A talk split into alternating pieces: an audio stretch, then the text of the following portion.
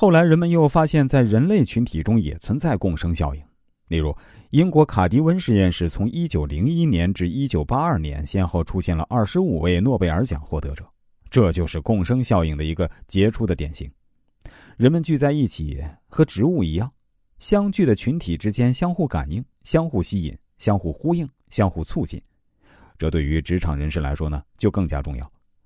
当大家聚在一起的时候，要有这种促进的心态。无论自己处于什么样的群体，无论在这个群体中别人给自己的定位有多高，都需要认识到共生效应的可贵，从别人那里发现精彩。尤其要讲到的一点是，很多人在和同事的交往中都会有这样的感觉，那就是自己没有做到的，别人做到了，但是再去看看别人是怎么做的。发现也不过如此，只是比自己多想了一点而已。有这样的发现和这样思考的人，不容易进步，也看不到更远。缺乏低姿态的心，就如同一个盛满了骄傲的容器，任何人的智慧都不会再进入其中。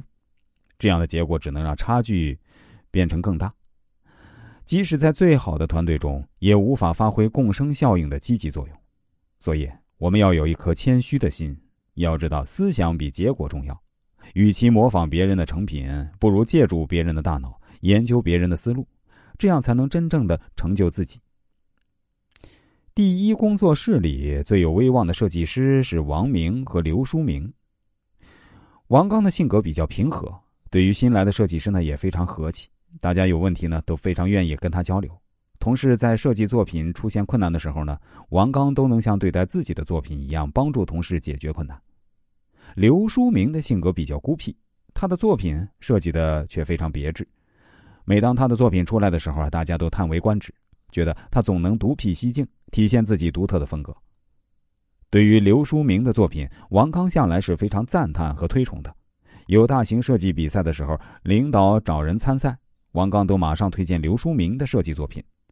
刘书明啊，也不负众望。但是大家发现这样一个现象。哪怕王刚把刘书明的作品追捧得五体投地，刘书明却从来没夸赞过王刚的作品。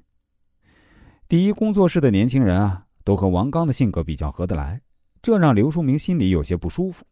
有次啊，同事聚餐，刘书明喝多了，公开批评王刚的作品，说：“老王的作品就是为了卖给客户满意，没有自己的思想，也没有什么独特的创意。